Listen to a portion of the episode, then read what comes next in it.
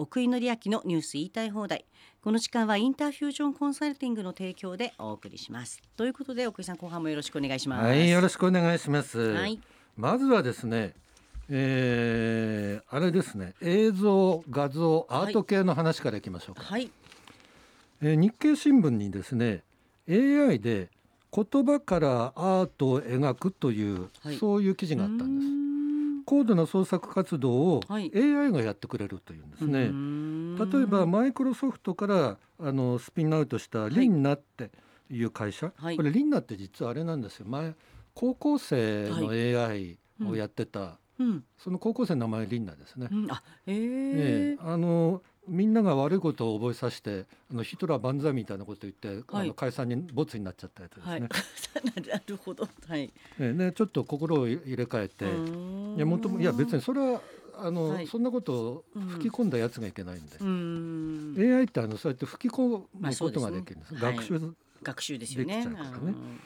それがですね例えばはい。今この記事にあるのは北極にある日本の京都って喋りかけると、はい。北極にある日本の京都のイメージをの絵を描いてくれる。うん。なるほどすごくないですか？すごいですね。これ AI がかなりの完成度ですよ。AI が描いたってことですね。今写真が手元にありますけど。あと着物のデジタルアートっていうと、はい着物のデジタルアート描いてくれるんですよ。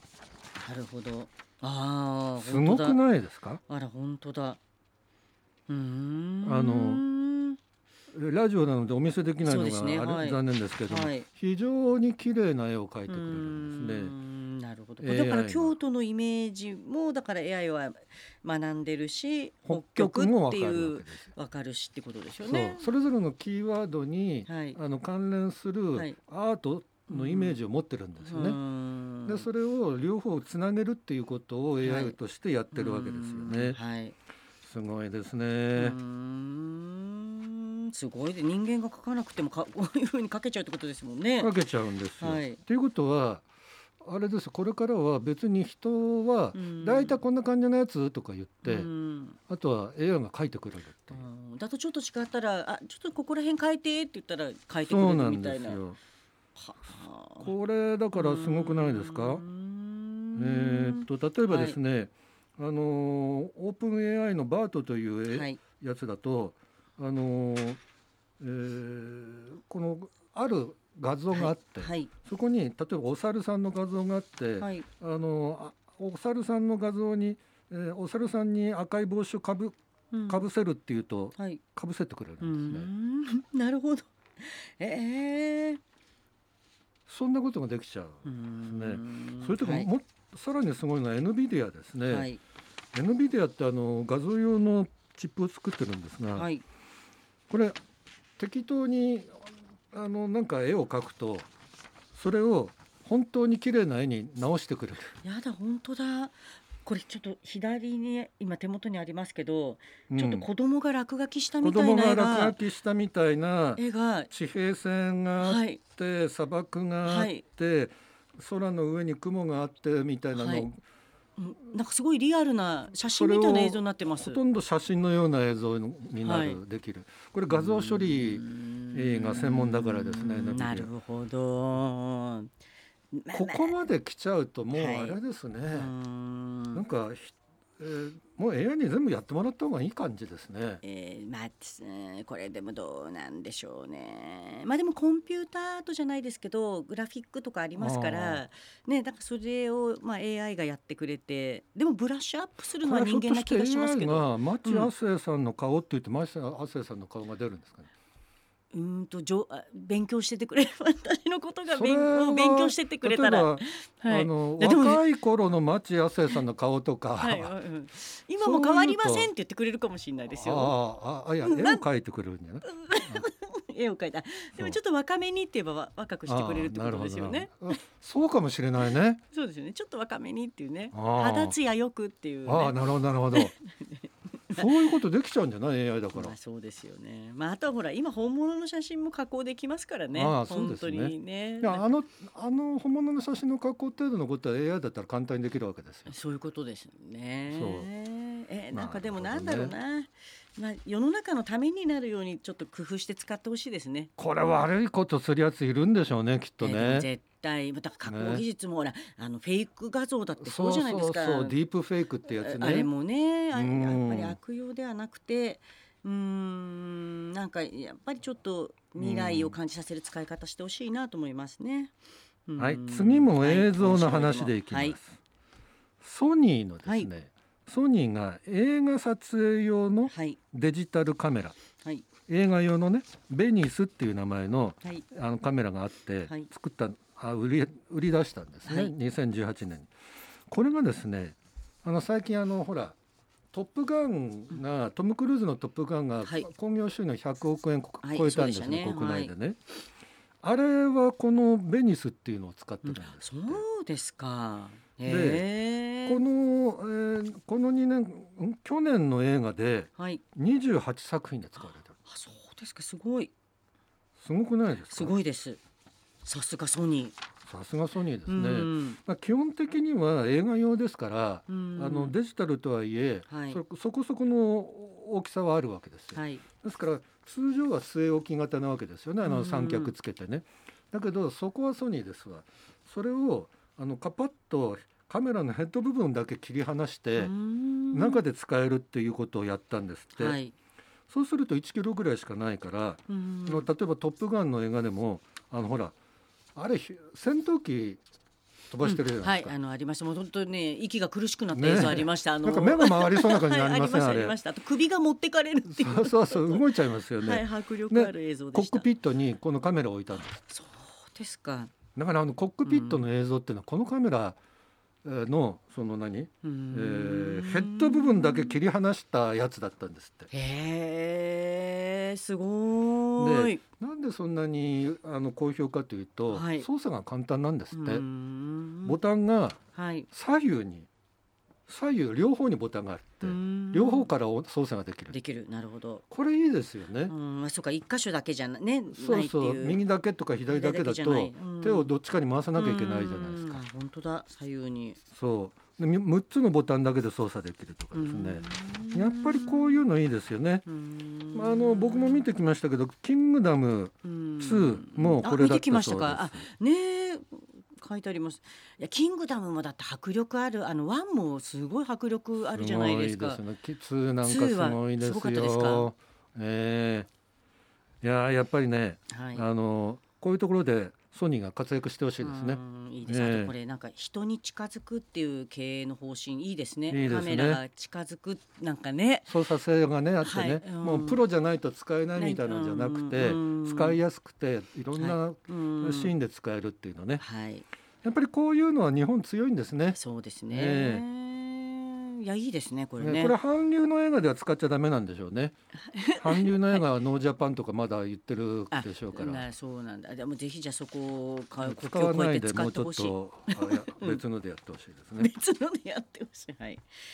はい、はい。ここからはですね、はいあのーちょうどあの6月で切っ C56、はい。まあ多くの会社では第一四半期なんですが、はい。そこの業績発表があの続々と出ていますので、その中から去年もやりましたが、あの最高益企業。ななるほど。はい。この状況で最高益ってな。んとなくすごくないですか？コロナと向き合って3年目うん。ということで、ただすごいですね。あの、うん。割と常連が多いんですね。はい。コロナだけじゃなくて資源高でしょ、うん、そうですね。燃料がね。資源高はいだと、はい。実は海運3社うん海運3社っていうのは、はい。えー日本郵船商船三井川崎汽船うん3社とも C4、えー、4から6月過去最高益、はい、なるほどね。これは運ぶ船の。まあね、需要はもうほらコロナの中も高かったんですけど、うん。結局ねあの、物流がね、はい。うん。みんなあのなんか在宅でいろいろネットで頼んだり、はい、なんだりするっていうこともあって、コンテナ船がものすごい逼迫してるんですね。はい、なもんだからその運運賃？船賃？うん船賃が高くなって、はい、はい、ものすごいその利益が出るんうですよ。ん。うん。まあ、この後例のウクライナで戦争をやってるんでロシアのサハリン2うはい。日本が引き上げるって話になる可能性高いわけですが、はいそうですねこれね、ええその場合にはあの船天然ガス運ぶ船ってあるじゃないですか、あの丸い玉がたくさん乗ってるやつ、あれ日本郵船が持っててはい、そういうあの現存処理をうん。やらなきゃいけないんですよ。なるほど。実はもうやったんですよ、あそうですか。やっても最高益なるほど強いですね海運。強いですねうん。海運。うん。はい。さらに強いのがこれ資源高で儲かるってなんとなく許せない気もするんだけれども、はい。えー大手参商社。はい。参商社というのは今あの決算が出てるというところで、はい。えー三菱商事三井物産双日、はい。えーこれが4から6月で過去最高益。はい。みんな石炭だとかそういうのが値上がりしたからですね。うそうか。なるほどね。いや値上がりしたら儲けないでみんなに還元してよって、うんどうそうですよみねんな庶民はそれで困ってるんだからそこで儲ける商社ってがめついですね、いやでも還元されないのかしら。しないですよ。よ商社は商人ですから。まあでもそうですよね、うん。なるほど。